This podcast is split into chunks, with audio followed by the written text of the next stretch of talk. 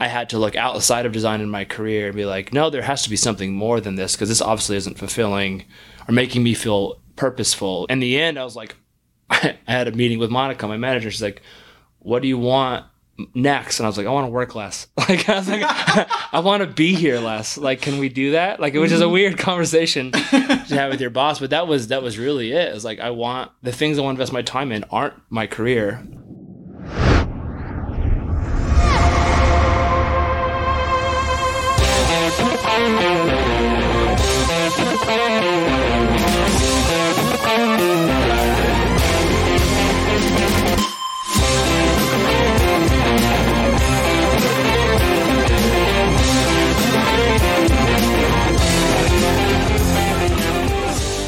Hello and welcome to the UX and Growth Podcast. This is Austin, your host, and I am so thrilled today to be joined by a designer that I've been wanting to bring on the podcast for quite some time. Somebody that I really look up to, that I am so lucky to work with, and that's Joel Beukelman. He's a senior interaction designer here at Google. Right now, he's working on Chrome. In the past, he worked on Android actually a two-time Googler. You Yeah. had a period in between there where you actually helped this start this amazing project that was huge in the design community called Design Inc. And you served as the head of design there. Uh, you also worked on mobile apps and the launch of originals at Netflix. So some cool experience there. And for all of you all that are listening that want to see more of what Joel is working on, he does a really cool job of documenting his work on YouTube at Joel Beukelman. And so we will pop the link to his YouTube account into the description. But Joel, it's so great to have you here. We're both in San Francisco. Joel is based in LA, so we only get it. a couple times a year to do this. Yeah. Thanks for coming on the show. My pleasure. I mean, we'd see each other twice a week, three times a week, and Yeah. um, it's surprising it took this long. But I'm glad we did it. We're busy, busy folks. yes, yeah. So we've got some pretty cool stuff to talk about. I think we're calling this episode Designer at Scale. Uh, this was prompted by a lot of, I would say, maybe introspection that you've been doing around the design industry and design roles. yeah, we can start at the beginning. Sure, let's let's start there. no, I mean, a lot of this topic of designer at scale started in me um, hitting a point in my career where I was really questioning what I wanted next and what I valued and how I saw myself, um, not only as a designer or like a person in this field, but also how that relates to me as an individual. And so a lot of that introspection, the output of that was this sort of talk that I gave in Toronto and then shared internally um, with our team. But found that there were some some overall themes um, and practices that I think are helpful for us outside of like our initial craft of like making pictures and Yeah. drawing software. Like there's other things that we need to take care of, Yeah. and so it helped me like kind of frame that, which was like a forcing function of my life falling apart, and also like my like you know things get crazy and busy, and and you're kind of forced on these um, paths. So I think that this it's an important area for us to talk about because especially now it feels like there's a lot of uncertainty and gray area with relation to design roles, design titles, etc. Yes, Uh, I'm gonna and I'm gonna ask you a question. I was thinking Uh-huh. about this morning. So we're called interaction designers at Google, mhm, right? And then I think our, our industry broadly uses the term product designers, mhm. and historically they've been like user experience designers. Yeah. I want to propose. Uh oh. This is this is a, a question in my head where I feel like there's often times where you can do the right thing for the user that might be not be right for the product or the business, hmm right? Depending on whether that's it, you imagine that in a, in a lot of different ways in different contexts. Yeah. Is that the difference between what a user experience designer is and a product designer? Where a product designer advocates for the user only in the context of where it benefits the business, and a real user experience designer does what's right for the user regardless of the business of the product? Because there's like bias there, right? hmm Sorry, that was a Would you hypothetical conundrum I had. Would you propose like another title? No, I think titles are, are trash. I don't. Think, I don't think. Uh, I don't think the titles matter matter at all. I just think that like there's a there's a nuance there where like you could be motivated to make decisions that better the business, or you can make like this altruistic point of view that's like we're going to make decisions that just make this better for the user. Yeah. I think we think about that in the context of Chrome because we care about this product and Google, but also the open web and all these other Yeah. things that are neutral and non-biased. And so like I think we have to struggle with those motivations and points of view. Yep. But I find it often that like good user experience is actually bad, but only because it benefits the product. And so we're Mhm. biased in the decisions we make because it benefits our product, which isn't necessarily inherently bad, Yeah. but it might not be the best thing for the user depending on the context. I think it's it's a good observation. It may be why some folks just choose to call themselves experienced designers. I think in this sort of effort to not put themselves into a box. At the same time, I think that the default for most designers is to be user oriented. Sure. And I appreciate the emphasis on the business as well and the product as well. I think that that's something that design needs a little bit more of is like accountability to the the metrics that keep the product alive because you could certainly be like altruistic through the death of the product. Like we're going to always do the right thing for the user and then as a result we're not going to be able to fund this product and then in a way yeah Right? to- be totally It doesn't work, anarchistic Yeah. but then that's going to kill the product and if you think about it that's actually the worst thing for the user Mhm.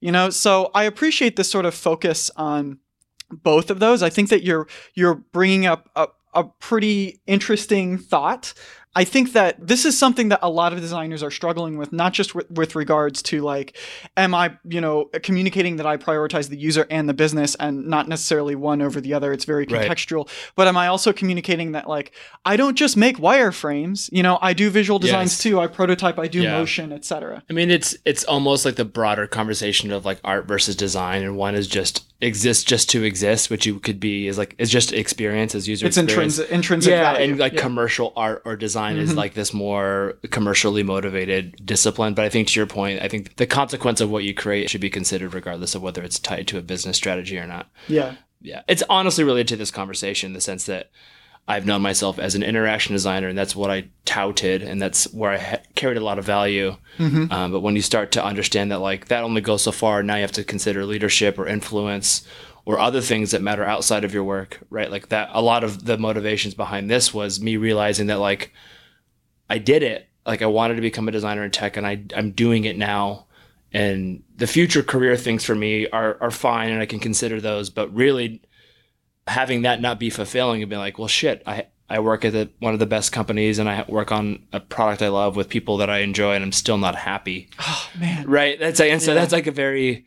It felt like a midlife crisis in a way. I was like, well, I'm here now, so what's next? And Yeah. and not having an answer for what's next was the first time I think I've ever. I've always had something I was chasing after, and I was like, Yep. well, I've got three beautiful kids and a wife that loves me and a house that I own, and I don't know what's. I didn't have the next thing to like strive for, which was like a really weird emotional place to be in. Yeah, man, it's it's really good for me to hear you say that because especially when I started, I, I at Google, I kind of struggled with a little bit of the same thing. Like ever since I saw that search engine in 1997, I wanted to work at this company, Mm. and then I wanted to work on Chrome because it's where everything started for me. I didn't expect to get here at I guess I was 24 when I was hired. I didn't expect to get here that quickly. When I did, it was amazing, but also a bit like anticlimactic or something Sure, like that. it's not what you expected it is. yeah, you're like, oh, you're like, oh, wait a second. Like I've been really, really, really working hard to get to this position, and now I've achieved this goal. So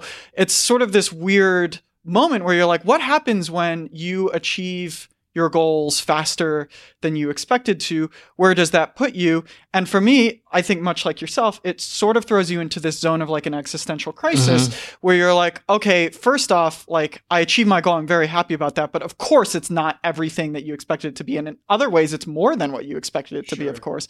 But then you're like, well, what's my next goal? Because the fact that I had the goal, that's what facilitated the growth. Yes, it's that curiosity that keeps you pushing forward. Right. I think Yes. that's been the harder part. Is that like it, we even talked about it yesterday with imposter syndrome, and there's this essence of this notion that like the more that you know and understand, the more you realize that you don't understand or know. And those things Mhm. that seemed impossible are very normal to you. And so it's very easy to feel like, why am I capable to do this? But it's because you know so much. Yeah. but that's just known now. That's like normal. That's ground zero. And so I understand the imposter syndrome part. It's the other part that concerns me where it's like, I, I don't have a next role. I don't, if I don't want to be a manager, there's not like a IC, IC, like there's not the mm-hmm. next, I mean, there's staff designer. It's all the same thing with more responsibility. And so for me, I had to look outside of design in my career and be like, no, there has to be something more than this because this obviously isn't fulfilling or making me feel purposeful. In the end, I was like, I had a meeting with Monica, my manager. She's like, what do you want next and i was like i want to work less. Like i was like i want to be here less. Like can we do that? Like it was just a Mm-hmm. weird conversation to have with your boss but that was that was really it. It was like i want the things i want to invest my time in aren't my career. And so that was a really interesting conversation to understand of like what that actually means and how i spend my time differently or even my mental space even i'm not at work i felt myself like kind of at work in a way Yeah. um, yeah. and it's I think that's it's really hard to especially now with our context of technology to detach yourself from that or create Yeah. those like physical barriers. yeah um i i think that that, that point of like digital well-being work-life balance it's a challenging thing especially in tech and where everything is so connected you never fully feel disconnected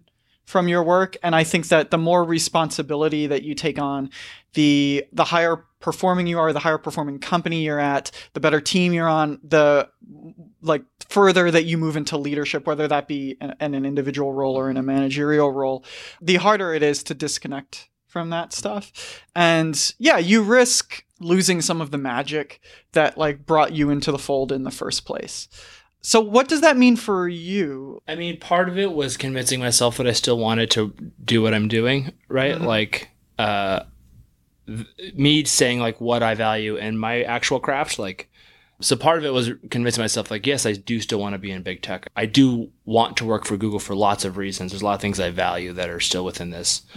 the harder part was me i think there the the the craft part of it was ego and realizing that like as much as i can self-deprecate and have imposter syndrome and feel like i always have area to grow like i still carried a lot of value to being joel google designer yeah that carried a lot of meaning to me. And even leaving Google, it felt people engage with you differently. People perceive you differently. And Yeah. so like I've been through that roller coaster, but really being able to say like I actually am okay if I never design at Google again. Like that's I feel fulfilled and like I'm I have value outside of this role in this company. And I don't think people really struggle with that enough. Mhm. I think it's why people fall apart when their company falls apart or if their feature gets criticized on Twitter and they It's have a mental breakdown. Yeah, when you have that much meaning tied to a title or identity or perception, that can be dangerous. And I found it being somewhat unhealthy for me, just, just being a healthy human being. yeah And so part of this was like identifying what I care about in my craft and what am I good at. Like I have skills, Mm-hmm. but then also not letting that define or dictate who I am or how I think about myself or what I value. Yeah. I think you're right on the money with like letting go of ego mm-hmm. and being too emotionally tied to your work or perhaps more specifically having emotional reactions to criticism mm-hmm. of your work or having an emotional reaction to losing or changing a status. That can be very dangerous. It can hinder the quality of your work. It can uh, destroy your relationship with your coworkers, and it can li- dramatically limit your potential because Absolutely. when when you left when you took that leap of faith and you left Google and you went to be the head of design at Design Inc. and start this amazing startup that became a, a huge force and very well respected entity in the design community. But at the time, you had no idea whether it was going to become that thing. That took a lot of courage.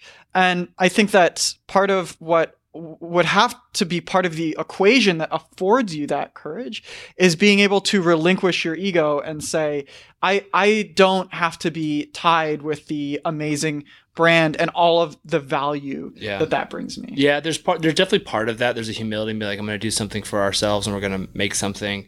But there's also in that same breath the same amount of ego. I'm like, we're doing this. Like you could have the same ego issue and being like, I'm quitting Google because I'm just one part of all these people. I want to do something that has my fingerprint Sure. on it, and I want to make all the decisions.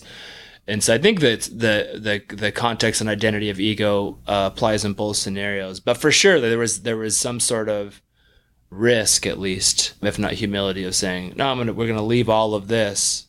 And everyone was at Google or at a big startup or at a big thing that was well funded. Everybody that, yeah. everyone was like, "All right, we're gonna try this and do our thing." Yeah. um, which uh, probably a little bit of ego and insanity and humility all wrapped into one. You know, like it's not a smart thing to do, but it's worth trying. You know. Yeah, yeah. Yeah. I think that this is for folks that are coming up in their career. It can be therapeutic, as you say, to encounter these moments and to like reconcile yourself with them and say, "Hey, you know, I have all of these amazing goals. Um, I'm going to achieve them. Where is that going to put me? And just like any career, you know, you think about like when you start a new job, it's usually a bit of a roller coaster. Like you start and you're on an amazing high, and then you realize like all of the inefficiencies yeah. and yeah, yeah, and the the blockers that you're going to be facing to shipping amazing things. And you see the amazing things that they did ship were gargantuan efforts. Mm-hmm. And you're not going to go in there and you know say, oh, like I have this idea, this is what's going to fix everything, and that's what we need to ship because you're not fully aware of all of the context of the constraints and requirements and resources, et cetera, that place the company into the position that it was in. And so you drop to this low. And you may even get to this point where you question whether you made the right decision and or you you question um, whether you should stay on that team or at that company or startup or, or you Sure. know whatever it is and then over time you you adapt and you grow and your your highs come back you know Yeah, if I've learned anything in like working in different contexts Mhm. and I haven't been doing this even a long time, but the time I have been doing this, realizing that like change is always happening, especially at a company like Google. Like products are starting and being sunsetted and teams are reorging, and that's just normal. And the more that I've found my ability to detach myself from those sameness structures and or to an identity has given me some more evergreen point of view and or sanity in the sense that like mm-hmm. this team has changed a lot this last year and it's grown and I have a new role and it will change next year too. And so as soon as I start to like have any sort of comfort or security in a structure or a company or even an identity, like as soon as that falls apart, then I will fall apart. Mm-hmm. And so part of it's like detaching myself from a lot of those things and realizing that like change is just always happening. Mm-hmm. And so like what are, what are the the true things that are evergreen that I really care about that I can continue to tie myself to and keep me anchored, right? And some of that is like my identity and value of being a healthy, functioning person for my family, right? I feel like I'm I'm a finally like an adult. Like it took me, I'm, I'm 34, and it like took you know 14 years or whatever it is to actually figure out how to be some sort of an adult, and I'm still like. Now it's like the next phase of whatever that means. Yeah. Uh, but I feel like I hit my midlife crisis a little early. you know, like got to jump start on that. Yeah, I can relate to that. And maybe there's, you know, multiple midlife crises that you go through. But I think that another thing that I have observed that can be very useful is in the same way that you wouldn't tie your emotions to your designs or to like your role at a company or something or your identity etc too too tightly to those things which as you say are always changing and are always in flux i think it's important to also independently develop your identity your brand etc something that i found Sure. to be very useful for me which i think you've also done an excellent job of is having a strong personal brand i would observe that the way folks that I interact with, especially in the design community, perceive me is first as Austin, and second as somebody that worked at Google. But if that were to flip and it were to be that I was first perceived as, oh, yeah, that guy at Google, I think that would be quite unsettling for me. Yeah, I think that's been the. I do think I have a present. If I quit Google tomorrow, like people will know who I am and I'll have some sort of relevance in the design community. But I think that's the whole the fact that I just said that like is I think the problem. Like I we have to brand ourselves so like people think of us a certain way. And I think that's the actual toxic part is that like mm. we have to call ourselves a title and say we work at a company because we care that people value us. Mm-hmm. And I think that's more the root of like, no, we're you're valuable regardless for reasons that you shouldn't care about. And people should care about you not because you work at a big company. Right. And there were people Yeah. that cared when I quit and we started Design Inc. and they did help us. And there were others that didn't because we weren't emailing from at Google address anymore. It's just true, right? People just don't aren't as interested and they don't have the equal benefit of engaging with you because you don't have that value is disproportionate. And mm-hmm. I'm not saying we should ignore like influence and the things and resources and things that do make us valuable and capable. But I think it's very easy, especially when like everything has to have like your moniker, your title, and what you want to say about yourself. Like that, you we're we're forced to tell people what we want them to think of us about, right? Like, Yeah. this is who I am. Think of me this way.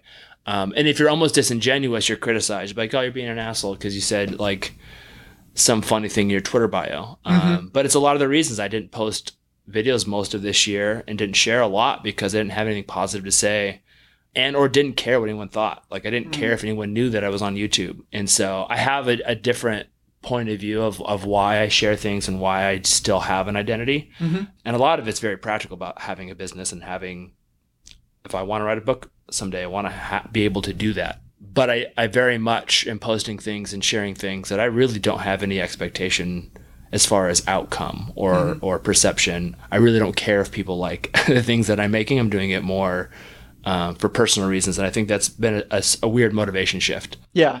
So would you say that you're channeling passion and that those passions might not always align with what people expect of you or want from you? Yeah, I mean, I was always creating out of passion. Mm-hmm. I would just talk about specific things or wouldn't say certain things because I want a s- certain perception, Yeah. right? Yeah. Like, even if it's, I'm not going to be negative because I want to put out happy videos. Mm-hmm. I care less if you're happy or sad from watching my video. Like, Yeah, if yeah, I'm yeah. sad, I'm going to write it, I'm going to make a sad video. Or if I want to criticize Google, I'll criticize Google. And so it's, it's more that like detaching yourself from caring what people think. I think that that perspective empowers you to be a much better designer. It's perhaps one that is only afforded to you with experience and comfort in your career. You know, when you're early in your design career, I think it's harder to say, I'm going to actually say what I think and do, you know, what I want and fully channel my passion because there's higher risk you know you're not as established and i understand that but i think that one of the ironies and the paradoxes of design is that it both inherently needs diverse and creative people yet it is also inherently homogenous or homogenizing, especially ideologically, mm-hmm. expressing your opinions and your thoughts if they are different than what the the design community, the, the design establishment, or whatever, even outside of design and into your personal life, whatever, it's unacceptable. And I think that this is a total hypocrisy on the part of us, on the part of our industry, to enforce, like, oh, this is who a designer is. This is what they look like. This is who they vote for. The right This is how they behave. Yes, exactly. Uh, and without recognizing that, like, wait a second, actually, a designer, there is no designer identity.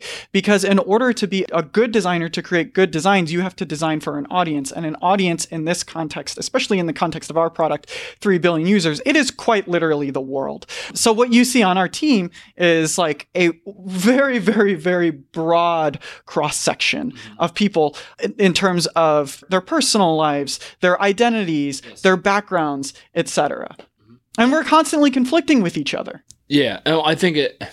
I think to your point, if we really talk honestly about what we do, there is no prototypical designer. So, something that you mentioned that I think is an important takeaway for this episode is the criticality of self awareness. I think the hard part about self awareness is that like it's like saying you're trying to learn empathy as well. You could say I should care about this thing or I should become more aware of myself. Mm. But I, I think it's very easy for us as animals to like want a very defined and precise thing, a way to see the world. So it's like I see myself as this and I see this other thing I'm supposed to be empathetic towards as this. Mm-hmm. The only way I, f- I think you find true empathy or true self awareness is um, for those things to fall apart or, or be broken in a certain way. So like, you can say I need to be empathetic towards. We'll take Chrome for an example. I need to be empathetic towards people in emerging markets with low data speeds, right? That is something to say like we care about. But until you actually use a phone when you need it with low data in a place that you're unfamiliar with, that you, you you require that experience to fully be empathetic to understand where that person is coming from. So like that model of how you perceive their problem has to fall apart, and you have to experience it in a different way from a different point of view to actually earn that empathy. Um, which is why like immersion and all these types of research are so useful because you get to actually see it firsthand and Yeah. get to care about it and know it in a different way. And I think that relates in the same way to identity in the sense that a lot of people like the way that they're perceived and how they understand themselves. And it's very hard to force yourself to break that apart. I had a lot of external reasons why a lot of my personal identity fell apart and it wasn't related to work. But in that identity falling apart, me trying to understand who, I was made me question work altogether. Like, why not quit and like sell all this shit and get out of here? right. Like I did, I almost moved to Tennessee. Like I was ready to get out. Like, really? yeah, I was ready to like cash out and like freelance two days a week and like buy a house on an acreage. Like It because I could- done. no, I know it's possible. I did the numbers. Um, I'm still not a- out of the realm of might do it possibility. Like I'm, I, I mean, there's I still got a, lot of time to work. So it's something I, it's still always something I, I question. But I was only able to even consider the option of never working in tech again um, because I was questioning everything, and that's not fun, right? It's not a pleasurable experience to go through. But I think sometimes, unless you're super intentional open to a lot of feedback and going through therapy and doing a lot of this like mind work, I think it's very hard to get that social awareness. Like you get social awareness about your work and who you are as a designer and what your style is mm-hmm. through years and years of critique and like making bad decisions, mm-hmm. right? So it's one of those it's hard to force or like see the start or end of, but I feel Yeah. like often it doesn't happen because we like sameness. And so it takes some of that sameness to fall apart or a big move, some sort of large change um, in context to, to kind of shine some different light on, on self awareness. Yeah. Yeah. This, I think, sort of plays into this idea, especially around like risk aversion, change Yeah, aversion, sure. etc. It plays into the idea that designers typically aren't founders. And this is a, I guess you could say, a weird phenomena that I've been pondering a lot lately, especially in working i've been advising um, various startups in the bay area and none of the founders are designers and if you talk to the partners they will tell you it is just increasingly difficult even to find designers that are founders. I don't know exactly why that is but i think that you could be onto some of like the reasons for that. I don't want to, you know, attribute too much value to design, as I think many designers attempt to do. I don't think it's all that special. I think it's something that anybody can do. I don't think design can change the world, etc. But it is a craft, and because of that, like you're honing this craft and you invest a lot into that craft. And then when it's like, oh, how about you do that? But 20% of the time, and the rest of the time, you're going to be like hiring people and dealing with accountants Sure. and trying to find product market fit and all of this stuff.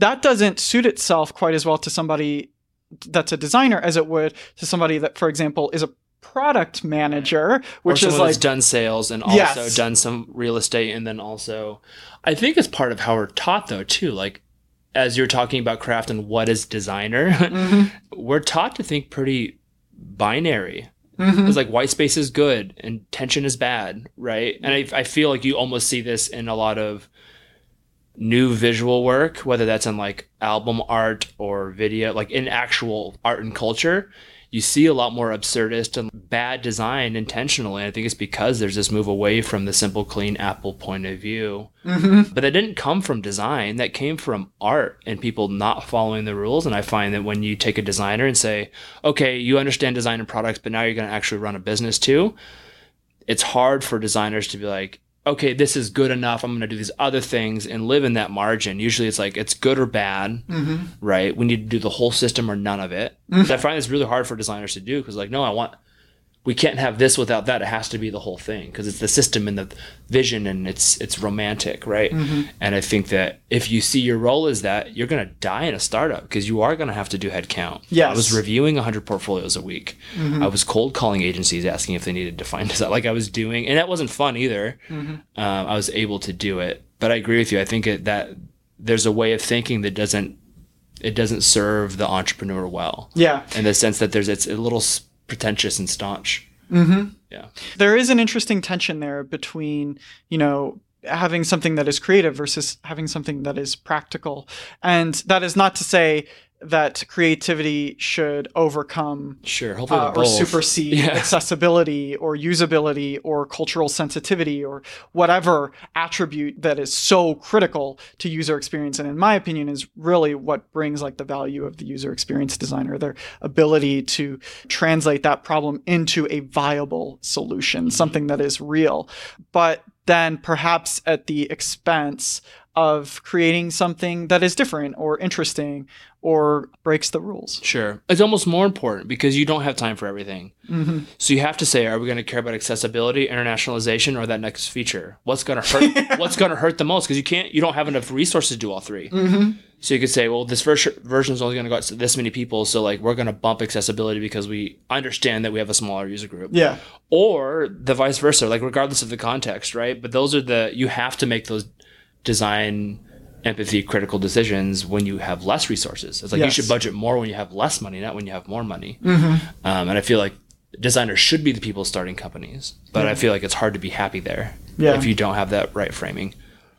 So you have an entire framework that you've put together that's kind of help you to come to this more zen introspective place in your life. And you shared it with our team the last time that we, Sure. we all got together. And it was quite remarkable how everybody responded to that. And i felt like it was one of the better tools that I've been given throughout my career that I think, you know, could not only bring some context to, to how you arrived at these conclusions that you've shared throughout this episode, but could also help others to arrive at those conclusions or to better understand themselves and their career trajectory and where things are going from here. So we will share some of those resources in the description. Joel's also going to be talking about it in his vlog that he'll be posting about this episode, which I will link in the description when it's released as well. But if folks want to get in touch with you directly to Yeah. talk to you more about this type of stuff, what you're working on, how you've sort of brought yourself to the point that you are at in your career today, what are the best ways for them to get in touch with you? I mean, I'm all over the internet. it's pretty easy to find. I probably spend most of my time on Twitter and Instagram. I'll give a little context of what those things are, but it's really just a, a visual framework. And for me, as a designer, I felt like it was only real if I made some sort of deliverable to share out of it. But it was, I mean, it's a pretty flexible system, and I'll, I'll probably talk about it a little bit on my video. But essentially, it's a diagram that's used a lot in like like evaluating you know skills and, and personality type things and i picked a couple of, of topics and found different lenses of that topic and decided to grade myself as a way of like really being honest with myself. And so i think there's quite a bit of flexibility to, even for those the listeners that aren't designers or whatnot. But Yeah. i think it's good to to evaluate the whole self not just like people say like i want more time with my kids but it's like yes but how are you going to do that? You can't do that unless you evaluate why you work where you work and what you're working on right? And mm-hmm. so it's those all, those things are all intertangled. So Yep. hopefully this provides some clarity Absolutely. Well, we'll drop your Twitter and your Instagram in the description. Joel, thanks so much. Finally, Yes, we dude. got to record. This was one of the first more of many yes. next one we can talk about design changing the world and why i agree Let's take it on. alrighty awesome All right. This was great. Thanks. yeah,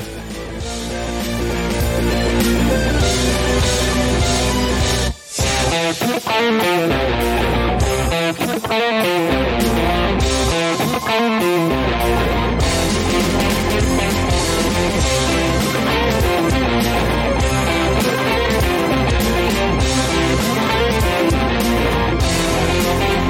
back.